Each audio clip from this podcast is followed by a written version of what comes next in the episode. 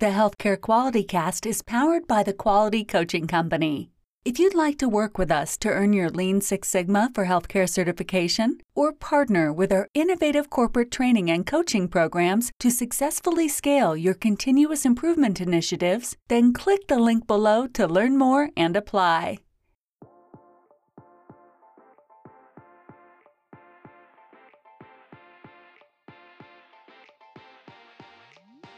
Hey, quality people, welcome to the Healthcare Quality Cast. I'm your host, Jarvis Gray, and in this podcast, we spotlight today's most exciting and inspiring industry leaders. We dive deep into the career journeys of these leaders that work daily to improve quality, safety, and service outcomes for their patients, their family members, and their communities at large. Our mission is to provide motivation and direction to our listeners, encouraging you all to continue your efforts in improving the overall quality of healthcare. Now, let's meet today's quality guests.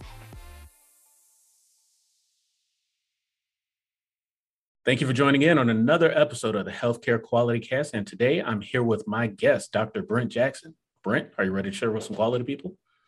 Absolutely. All right, perfect. Well, Brent, we love to start every episode with getting our positive affirmations to get our momentum going for this uh, for this interview and conversation. So I'd love if you could please share a favorite leadership quote or a leadership mindset, but tell us why it appeals to you and how do you apply it on a daily basis. So I think one of my favorite ones is from Henry Ford. And he said, whether you think you can or you think you can't, you're right. And I think that really speaks to a positive mindset in pretty much everything that you do if you want to succeed. And if you believe in yourself and you want it badly enough, you know, it's it's amazing what people can accomplish when they can put their minds to something.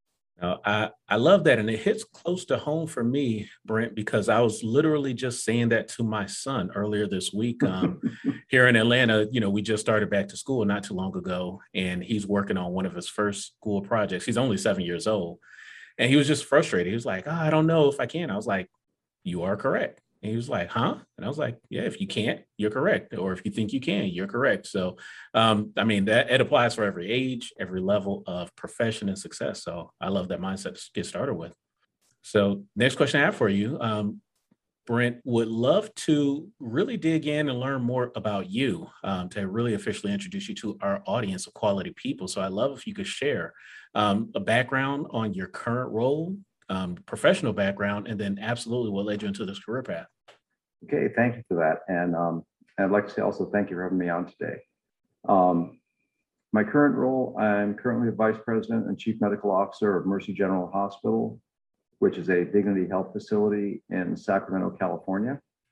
Um, my background, I was a general surgeon, a practicing general surgeon for 15 years before I'd made the transition into administration.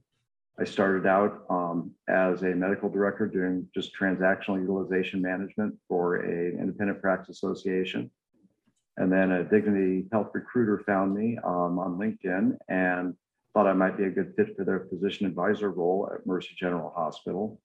And the short version of the long story is that I ultimately ended up accepting that job and was in that role for about a year until um, our chief medical officer at the time um, applied for and was successful in getting a CEO job at one of our sister facilities. And I threw my hat in the ring and um, for his job as chief medical officer and was successful in getting promoted. Um, and what led me into this career path? You know, I left clinical practice about six years ago, and um, you know, at that time, it hadn't yet hit the lay public, but it was certainly something discussed in physician circles was physician burnout. And um, I had, you know, pretty much had what I could take of clinical practice. I just couldn't take it anymore, and I walked away from it. And didn't realize that I had burned out. That took about, you know, nine months to a year off just to kind of reflect upon, you know, what made me, you know, just walk away from this. And that's when I realized that one day the light bulb went off and I had burned out. And in reflection upon it, you know, burnout is insidious. You don't realize it's happening when it's happening. And the deeper you get into it, the more blind you become. Keep putting your head down and try to keep going. And it just becomes the headwinds keep getting stronger and stronger. And ultimately, you just get tired. Um, and I realized I had become my career and um, the transition into um, my current career path is I wanted to support those who are still in practice. So it kind of gave me a new why. So it's intriguing to to learn that really quickly about you, Brent. That you know burnout led you you know into that transition into the into an administrative role. Um, one of the things that I'm personally working through right now is is a new set of goals. So I, I kind of go through my own personal goal setting year. Um, my birthday is in September, and so that's kind of what I use as the start of my personal goal year. Um, and one of the things that I'm building on right now is this mindset of legacy. And so I, I love to maybe throw that at you from you know what you were doing as a physician leader, experiencing some personal burnout, and now transitioning into um, a leader, an administrative role, you know, for your organization. Um, what are some thoughts would you have around just connecting career, legacy, um, long-term success? Because I, I've I imagine that burnout feelings happening in a lot of areas, especially as we continue to push through, you know, COVID and everything else. But I'm just curious for that, and it's part, you know, personal interest, but definitely, um, I hope that it resonates with our listeners when they kind of get to this part of our conversation with, you know, how do you manage burnout? How do you pivot around career? But you know, ultimately, how do you start to frame up a career or even a, just a life of a legacy and making the right impact on the teams and the people you support? Yeah, so that's a great question. And when you first mentioned the word legacy, the light bulb did go off in my head mm. because, um, you know, if I think about the legacy that I want to leave behind, it's that I made a positive impact on the culture of our institution and that I made lives better for the physicians and APPs who are still in practice. And yeah that that mindset you know connecting it back to burnout um, i think that's just important for you know all of our audience members to be aware of you know kind of pace yourself or acknowledge you know if you need to take a time out um, i again appreciate hearing that you said you took a year off to kind of step back and you know really kind of collect yourself um, so you know kudos to you for for having that acknowledgement and again congrats just with that transition into leadership. Um, I hope that's that's excelling everything you you know, kind of reinvigorating that passion you have for healthcare. So wonderful there.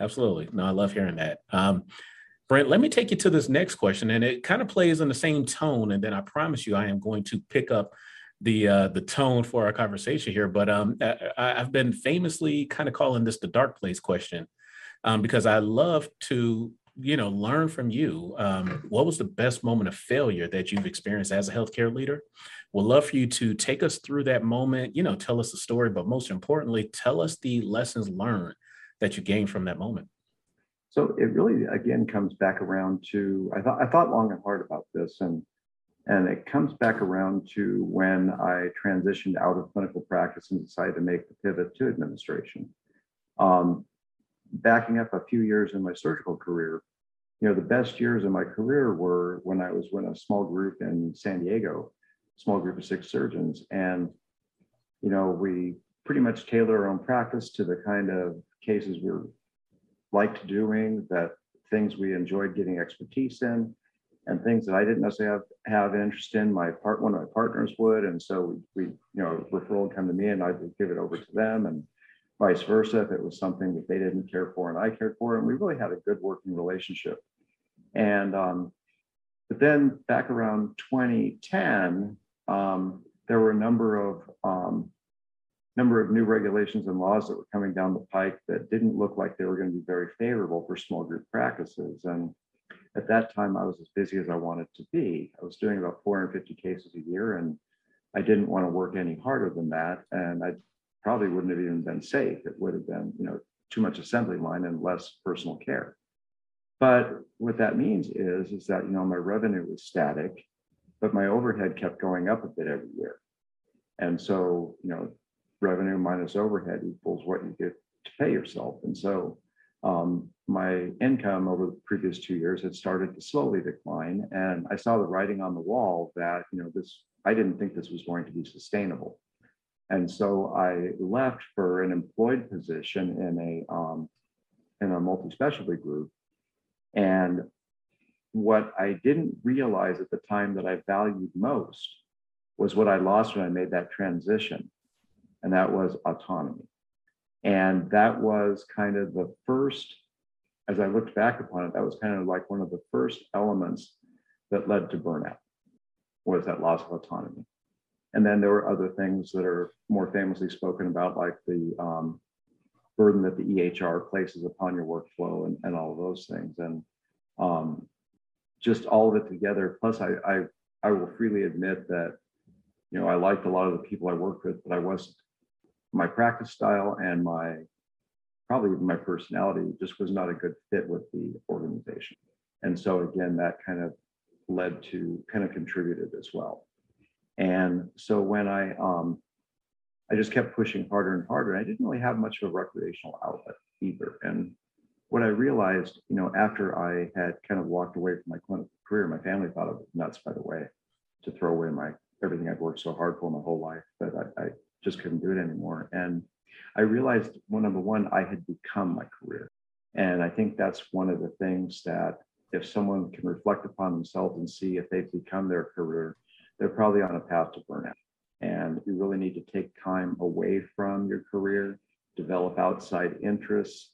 It's through this I, I learned the importance of self-care. You know, now that I'm in this administrative role, I, you know, I take time every morning to meditate. Um, I do some gardening on the weekends. I, I played guitar for a number of years and I picked that back up and um, on the weekends just some things that allow me to express myself in other areas, not think about work and just um, you know, I feel like I'm on a very healthy path now and not and nowhere near progressing towards the path of burnout, no matter how busy things have gotten even. That's wonderful. And again, I mean, I I personally I'm you know excited that you found that for yourself um i'll admit outside of just you know coming across your previous podcast um, interview on the becker's podcast show um, when I did connect with you on LinkedIn, and one of the first headlines here says talks about guitar and self care, um, those absolutely piqued my interest. Uh, in my head, I was like, a, a, physician leader that's in a band. That was exactly where my head went first. But no, I, I, love again just that focus to take the time and you know focus on self care. Um, I, I wanted to kind of explore that. I mean, what what messages you know would you have for yourself if you could almost go back and and coach the the prior you know Brent Jackson up a little bit before getting to that point of burnout um, any messages you give your prior self and again I'm I'm asking that in hopes that if any of our listeners are kind of having similar feelings that they could just pause now and start to coach themselves up appropriately as well yeah I mean I can't stress important stress the importance too much of um, you know, don't become your career. Um, you know, work to live, don't live to work. Um, there's a time and a place for everything, and you know that's why we have weekends, and we need to take advantage of those. That's why we have vacation time. We need to take advantage of that. For those people who may be entrepreneurs, I know there's no such thing, but you but you need to um, take some time away just to recharge. And when you come back at it, you'll be surprised how how much easier things will come to you. Um, you got to the mind, the mind, just the biological nature of the mind. It needs time to recharge, and um, I think of it like a spring. You know, it um, you have to you keep stretching it and stretching it. You got to let it recoil before you can stretch it again, and um, it's not. It's only going to stretch so far. Perfect. I, I saw this uh, clip on social media somewhere. I don't know if it was Facebook or some other, you know, social media, you know, channel, but um, it was a picture of a guy holding a cup under uh, a running faucet. And under that cup, he had a second cup. And so essentially the, the story that he was trying to tell with this visual is that you have to focus on filling your cup up first Mm-hmm. before you can fill others up and so he did a demonstration like what it looks like if you if you fill your cup up but then continuously fill up other cups without filling your cup up again versus what it looks like if you just constantly focus on filling your cup up and then what overflows will also fill up the other cups um, I, I, hope that makes sense to describe it, you know, in a podcast or audio session like this. But to watch that visual, um, you know, it just clicked. I ended up sharing that with a few friends along the same mindset, which is just essentially, you know, focusing on recharging or, you know, almost the mindset when they tell you on the plane, you know, put your mask on first before you help others. So, um, so again, no, thank you for that mindset, um, Brent. And I want to, I want to dig you up out the uh, dark place now, and, and, let's get to a few more, you know, takeaways to drive home with our audience today. But um, I love if you could share with our audience of quality people a tip, tool, or tactic that you found works really well for uh, building intimate connections on the teams that you lead. Uh, if you could please share with us what it is and how do you apply it? Yeah, I, I think that's a good one. Um, you know, the the best teams, I think, you know, I, I read somewhere that the the definition of a team is a small group of individuals with a shared goal and who have mutual trust and accountability. And as opposed to a work group, which is a large number of people who really just kind of get together, divvy up tasks and, and get their piece of the pie done, and bring, bring it back to the next meeting. Um, a team creates something that is greater than the sum of the individual components, whereas the work group just creates and it is the sum of the individual components. And to develop that mutual trust and accountability really depends upon relationship building. And you need to when you pull your team together for the first time you really need to invest in you know developing relationships with them and fostering them to develop relationships in, with one another. Um, when you have that come together bring the right group of people together for a problem bring the right questions um, maybe bring a potential solution but don't be wedded to it but something to get the conversation started and then ultimately allow for shared decision making and let the team solve the problem. You pitch the idea, let them solve the problem. And then they have ownership of it. Yeah, and I was just going to jump in with that piece. That ownership piece at the very end, I think, is is key. Um, and it, honestly, it kind of takes me back to my question, even about legacy. I mean, when you can develop teams and have them take ownership of, you know, the problems, the solutions, um, you're leaving a legacy. You're growing your team. Um, and they say that's the mark of good leadership is you know how many leaders can you produce so um, love that mindset um, any other takeaways before we we jump off of that one and into the next question no i think i think that's really if i had to say you know just one thing that um that i think really has helped me um kind of develop solutions um, on a team-based model that's really it awesome love it um, next question I have for you, excuse me for that. Um, I'd love if you could share with us one of the best aha moments that you've had as a healthcare leader. But again, share with us, you know, the background story. How did that idea strike you? And most importantly, if you were able to turn it into a personal or a professional success. So this goes back to, again, my transition from clinical practice into administration. And I'll go back even further back when I was in practice, um, it was probably around 2009. I kind of had a random thought about going back to getting an MBA. And I thought about it for a while and I researched it. And I thought, you know, now as busy as I am in my clinical practice, there's no way I could swing a, a degree program too. And then here's a funny thought. The thing that was really the nail in the coffin for at that time was oh yeah, I forgot you got to pay tuition. Never mind. You know? um, but then when I um, fast forward now to 2016, when I was taking my year off, it was, and this is why I said nine to nine to months to a year off because I did end up taking a year off, but at around nine months, it was actually in, in towards the end of August, almost the time, current time now, back in 2016 is when that light bulb went off and I reminded myself about in the past wanting to do an MBA. And I thought, you know, now might be the right time to do that. And so I um I started looking, I'm in Sacramento currently, and I was looking at, you know, what are my options? And really there were two that piqued my interest. One was Sacramento State, the other one was UC Davis. And being my having gotten my undergraduate degree at, at a UC school, UC San Diego, I was kind of partial towards a UC school.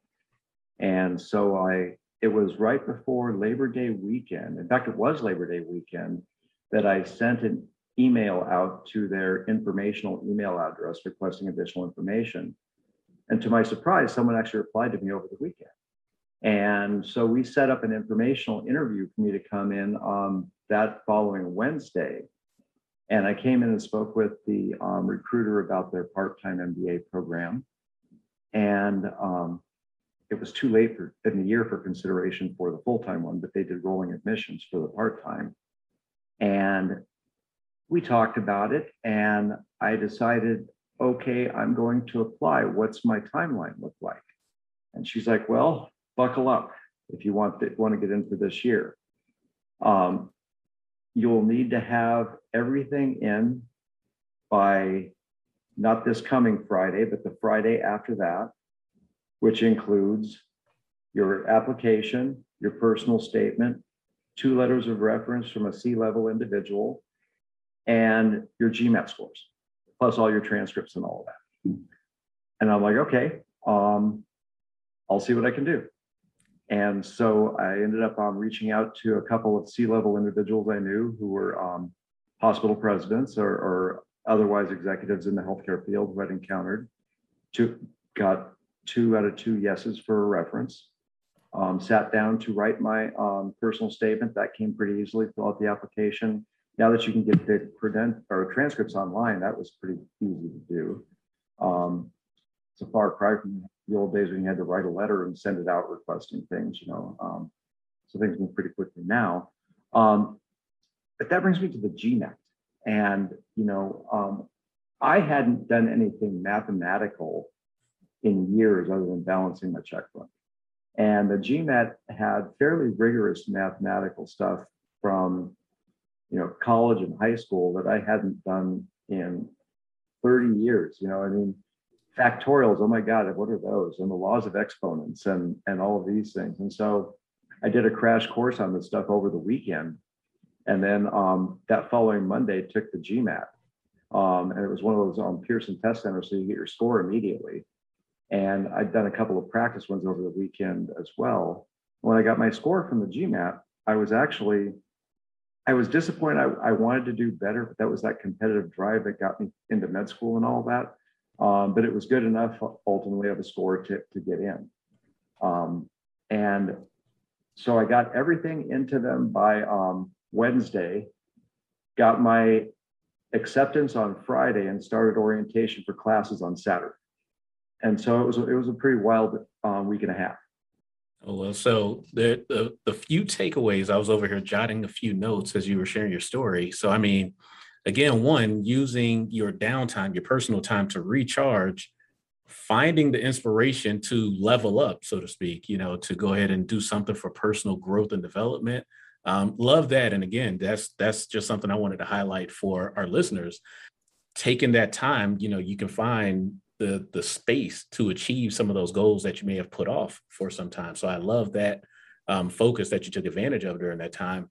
But then you know you want to be successful at something and you are on the crunch to do a lot of work in a very little bit a little bit of time. I think i plotted out about four or five days in which you got all of that done as you were sharing your story there brent um, which just tells me when you have the drive and you get the recharge you'll get it done. You'll figure it out. You'll knock knock it out. And to to get it done by that wednesday with two days to spare by friday get accepted start an orientation on saturday i mean that's like just you know that's all out I'm in, right? That's all out commitment to the goal.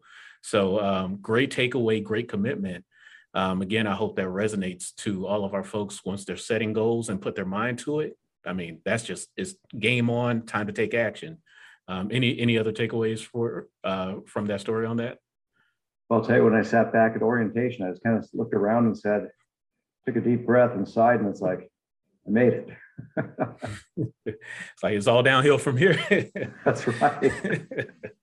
all right, no, fantastic. Um, uh, I love that story. I really appreciate hearing that one. Um, next question I have for you: What are some current changes that are going on across the healthcare industry right now that you're excited about, and what role? Um, of course, I'll say what role do you see quality professionals playing, but um, Brent, I will also ask what role do you even see physician leaders or future physician leaders playing to support or promote its longevity? Yeah, so that's a great question. And, you know, I think we're all familiar with the famous Institute of Medicine um, report that talked about preventable um, errors and deaths in, in the healthcare setting.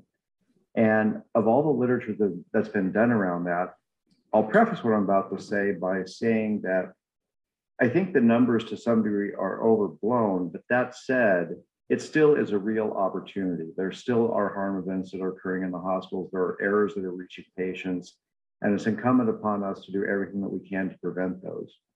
And the unfortunate thing is that people just seem to keep getting busier and busier, and that increases the likelihood of people making errors. And so um, high reliability organization principles have been are being rolled out to healthcare settings, and there's been a tremendous adoption of these. And organizations that have um, implemented HRO um, have seen their serious safety error events rate error event rates drop by 80%, which is huge. Um, and for those who may not know of HRO, high reliability, high reliability organization studies started in academia, and it was the study of three industries where they have the potential for catastrophic events should an error occur, but yet given the nature of their operations, they have fewer than their fair share of such events. And those three industries are the nuclear power industry, aircraft carriers, and the commercial airline industry. If you think about those three, um, you don't, you haven't heard about a Chernobyl or a Three Mile Island in a long time, and you don't hear about 747s falling out of the sky on a regular basis. As many as as many flights as there are, it's miraculous that, that um, you can feel safe getting on a plane. And then to talk about aircraft carriers, you know, this is um, you've got a crew of 4,000 people of the age between the ages of 18 and 26 on a flight deck where pretty much everything is actively trying to kill you. But yet they don't have catastrophic events on the daily either. So what is it about these industries that makes them safe, even though the consequences of just one mishap would be catastrophic? And it's these communication tools that they use to ensure closed loop communication, cross checking one another to decrease error rates. Um, anyway, these higher level organization um, principles are taught by a few different organizations, and we we got one at our hospital to come in, and we've started instituting this, and it's really an exciting time to see this roll out because just in the short time that we've um, started with some of this, and even our training is incomplete, we've already seen about a 20% drop in our SSER, or serious safety event rate, and and we're we've got a pretty high quality hospital to begin with, and so but everyone has opportunity, and including us, and I, it's just really exciting to see this roll out because it's kind of the mother test. You know, would you want your mother having care in your hospital? And you know, I can I can unequivocally say yes. You know, to that. Um, and what role do I see physician leaders playing in this, or and quality people going forward? It's it's the adoption of these tools. It is the modeling of these tools for those who are not leaders, um, and for those whom you do lead so that they can see that the leader not only is talking the talk, they're walking the walk. And and that carries the greatest element of credibility. And especially when they can see the value of these tools being used in action, it's far greater to drive organic adoption rather than trying to just um, give someone a, a, um, large pill they have to swallow. That's wonderful. And I, I love that answer, or, or, what I love about that answer. I mean, I know I geared it towards physician leaders and quality people, but I mean, when we're talking high reliability, we're talking literally everyone um, mm-hmm. from, you know, frontline staff to the janitor service to the chefs back in the kitchen. Mm-hmm. So um, wonderful, uh, wonderful answer, wonderful reply there. Um, let me turn this question around for you, um, just to kind of connect the dots on that. Um, what can the healthcare industry itself do to become a more attractive place for you know the future quality leaders um, administrative leaders physician leaders themselves to come in and want to start and grow their careers uh, in healthcare? So that's a really good question too and i would say that since your audience is primarily quality leaders i'm going to gear it to your audience. Um, You know, one thing that I discovered since coming into this role, and I kind of suspected even when I was on the clinical side, is we have all of these different agencies that provide quality scores to our hospitals. There's the CMS star rating, there's Leapfrog, there's US News and World Report and, and others. And they each use different criteria. And I've seen reports for hospitals where they get like three stars on CMS, an A on Leapfrog, and US News and World Report says they're the worst hospital in the country. And you look at their what metrics they're looking at, and they're not all that different. So how did they come to such different conclusions?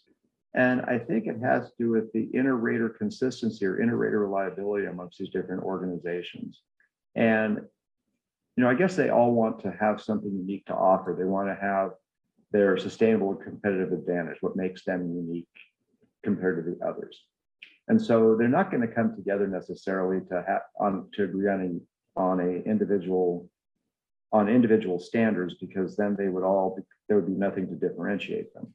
But if there's some way they could um, find an area to specialize in, or if they could somehow, um, in the areas where they do overlap, come up with consistency in their measures, I think it would give people far more tangible goals to reach towards and make quality that much more meaningful.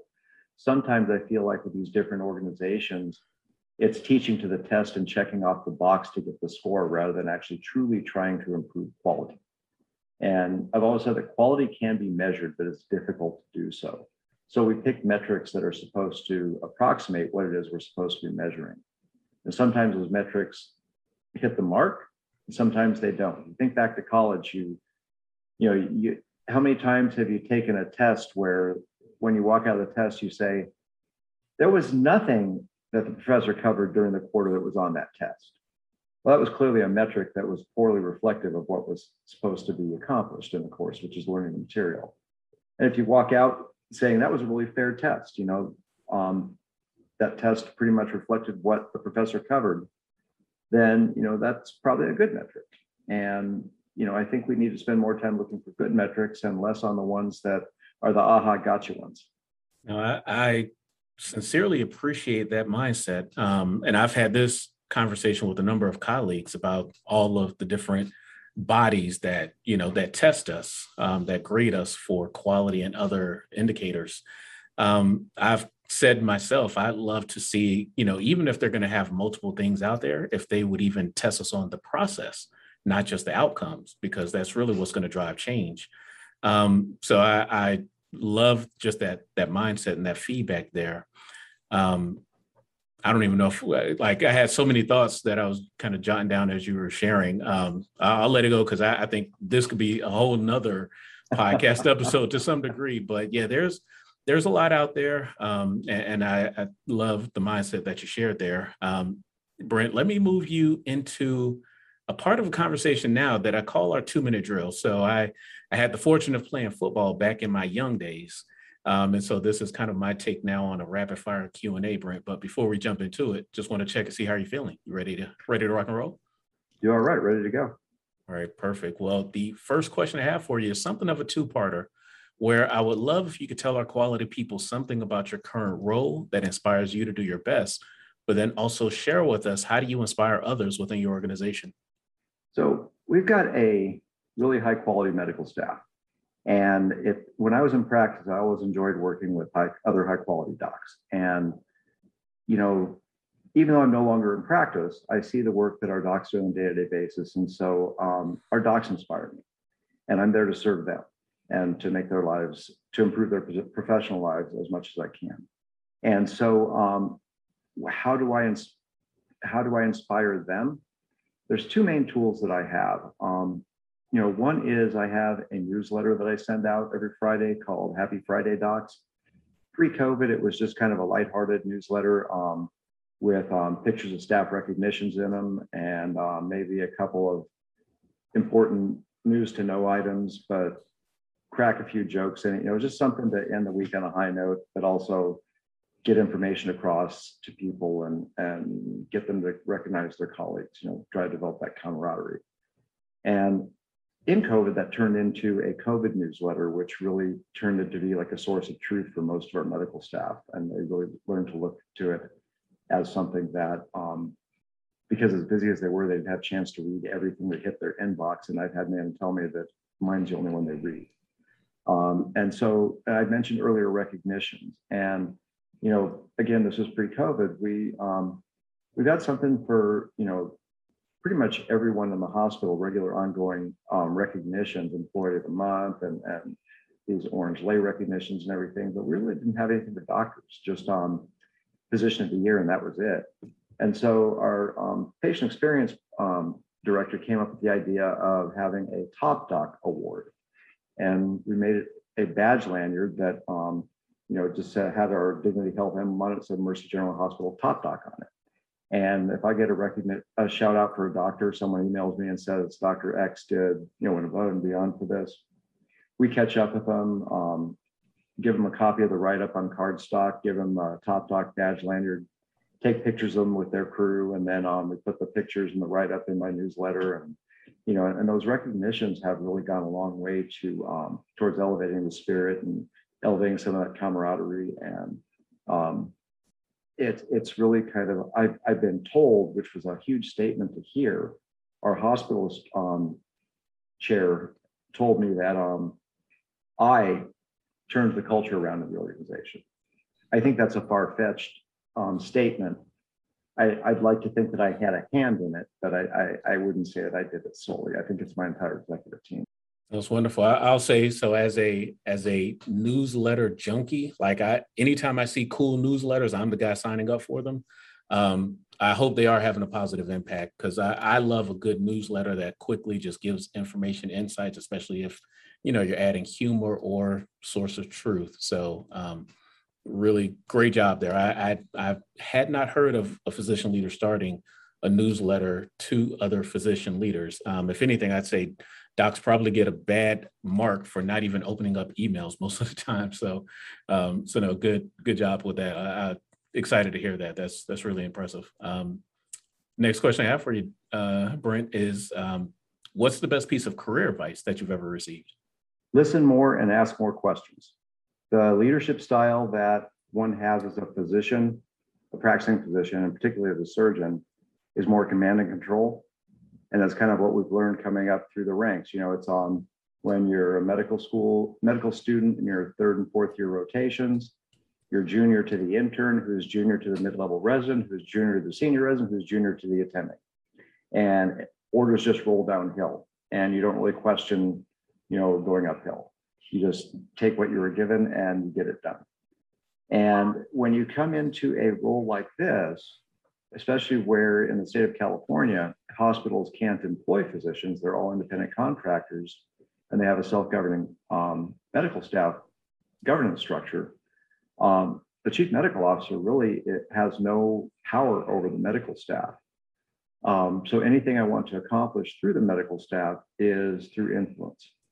And that influence comes from building relationships with everyone, to from um, them knowing I have their backs, that trust and accountability piece I spoke about in teams is also important in develop in those relationships with medical staff. And the way you develop those relationships, you got to listen more than you talk, and you got to ask questions to understand where they're coming from meet them where they are. Nice, I love it. And if you could trade jobs with anyone in your organization, with whom would it be and why? So you might see this as a cop out, but I don't want anyone else's job in my organization other than mine. And I wouldn't want to trade with anyone. Not a cop out at all. If uh, if you check out past episodes, a good mix of our, our leaders are like, nope, I am good where I am. good. Yeah, you're you're in great company there. Um, could you please share a personal habit that contributes to your success when leading uh, quality improvement initiatives? So I think it's, I think this would have to be the way I approach team building. And it's when I have a problem I need to solve and I need to pull a group of people to solve it, you know, there's two questions I ask myself. One is who are the right people to pull together and what are the right questions to ask?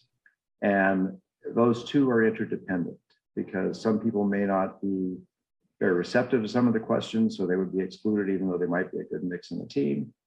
And other people might be a poor mix of the team, but they might be the right people to ask the questions to. And so it's kind of putting those two things together that I found when I pull a team together with those two considerations in mind, generally leads to a successful outcome.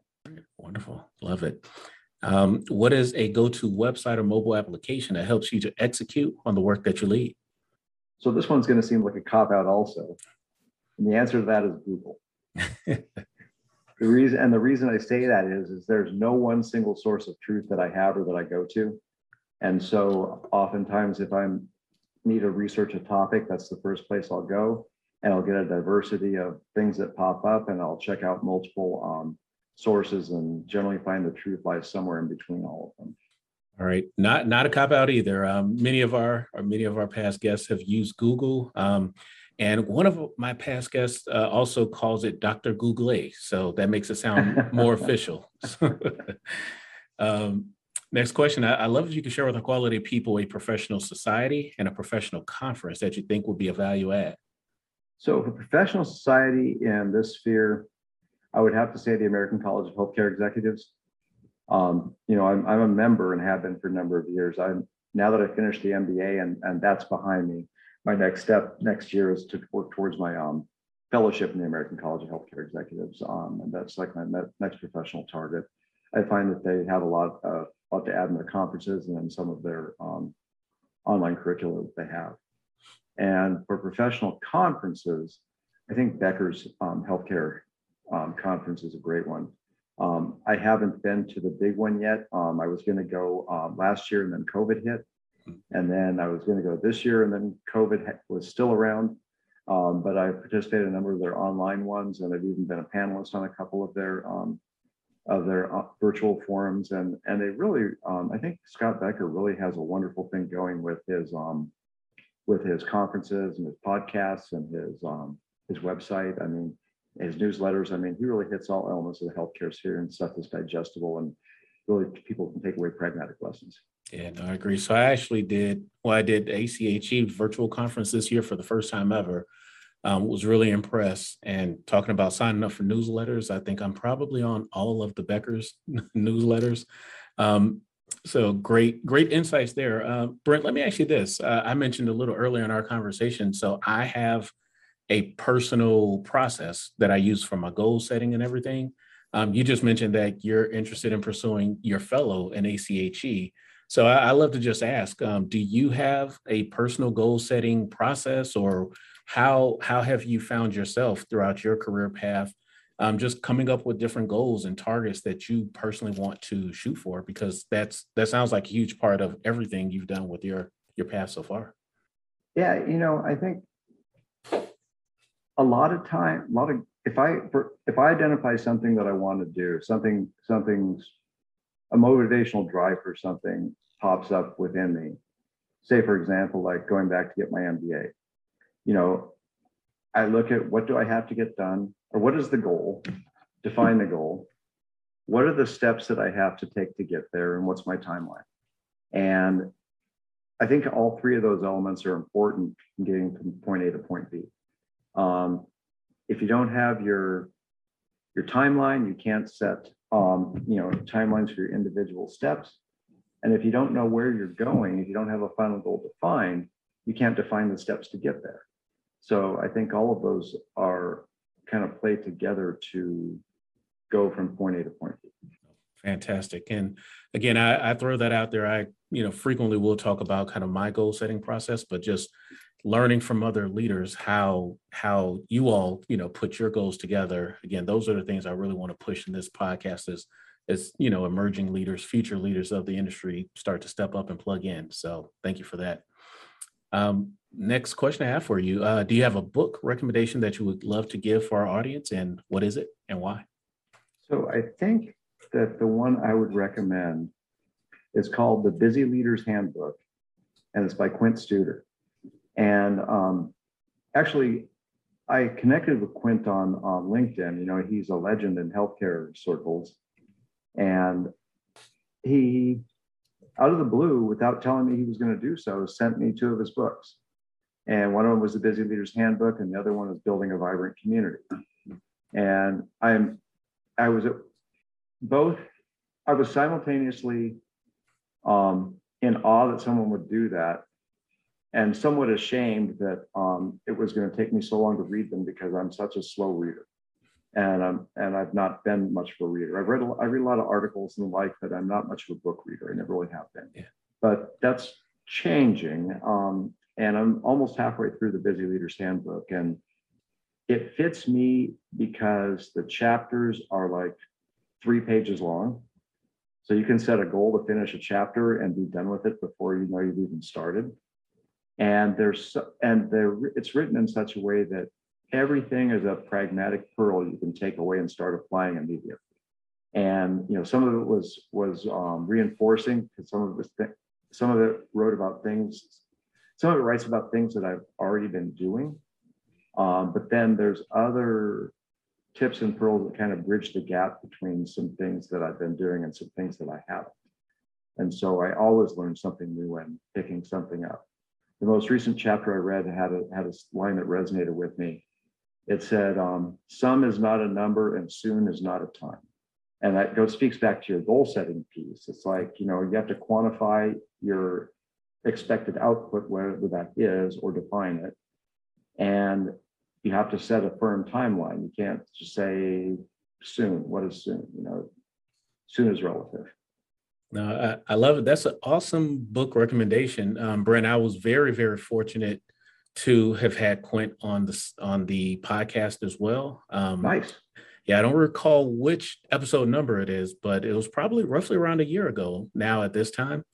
Um, he blessed me with the same gift. He he sent me copies of the book. Um, so I've I'm only about halfway through myself. I'm very slow with actual books. Um, I, I, tear through audiobooks like nobody's business, but um, I'll give you a heads up to that book, um, the the Busy Leaders Handbook. He also has a work packet with it as well. So if you ever wanted to, I don't know, reach back out to him, they can send you the work packet. So if you like wanted to facilitate that with your team, you could actually kind of put to get put it together like a small course. So mm-hmm. just a little extra insight because it is a really really good book, um, and he has a phenomenal uh, podcast himself. So yeah, perfect and great recommendations. Again, that's that's all all for the the audience. You know, we could sit here and brag about it all day. Um, last question, Brent. I'm finally right there at the end of you know end of my interview with you, but um, this last one, I'm giving you the heads up, is a personal favorite because I want to get you to reflect on your past why you look forward to your future. So let's say you're able to send yourself one text message to yourself, you know, 10 years into the past, another text message to yourself 10 years into the future. Take a second and think about it, but what would you communicate in each one of those messages? So that's a clever question. It really is. I have to commend you for that. Um, I would say that if I had to send, if I wanted to send myself a text message 10 years into the past, it would be something I already said earlier, which is don't become your career and learn to live. And had I done that and known that back then, I may not have hit physician burnout, but then maybe it's good that I did because now I've transitioned into something that is more fulfilling to me. Um, I, I don't know the answer to that, but I'm happy where I am now. And if I was to send a text message to myself 10 years into the future, I think the first one would be, Are you there? just to make sure I'm still alive. You know, I mean, who knows, right? Um, but then if I answered, then I would say, how do you like it where you are? And depending upon the answer to that, that might shape a future conversation. Oh, fantastic. Well, you know, it's for your first text message, it's tough, kind of to your point, because you almost have to go through those experiences to come out to be the person you are today. But um, I, am sure a text message would have given you a good heads up as well. Um, you know, I have to think about that next question. So, yeah, I always assume you're definitely going to be there to respond and receive that text message 10 years in the future. Um, but I, I, love again just the the way that you're reflecting on it. You know, are are are you there? Are you happy with where you are and what comes next? Um, Brent, I'll, I'll say just the conversation with you today has been highly reflective from your journey that you've gone through with burnout to the career transitions to the continued goal settings even with you know the fellow for ACHE that's going to come up and it's going to come quick for you. Um, I did mine a couple of years ago, and it's it's a very very doable process, but definitely pace yourself to to you know um, prepare for that test. Um, but Brent, I, I am honored again just to get this time with you to learn more about you and and to learn more about your story. I know it's going to you know impact a lot of our listeners in a great way. Um, before I let you go today, I'd love if you could share just uh, some parting piece of advice for our listeners. Um, share the best way that they can connect with you or follow you on social media, and then we'll officially sign off. So great conversation. Thank you for having me on. I would say that if I was to give a parting piece of advice, I'd say when you put a QI project together, identify who will be impacted by it and get to understand their workflows and take their workflows into account so that whatever you come up with doesn't adversely impact the workflow of others.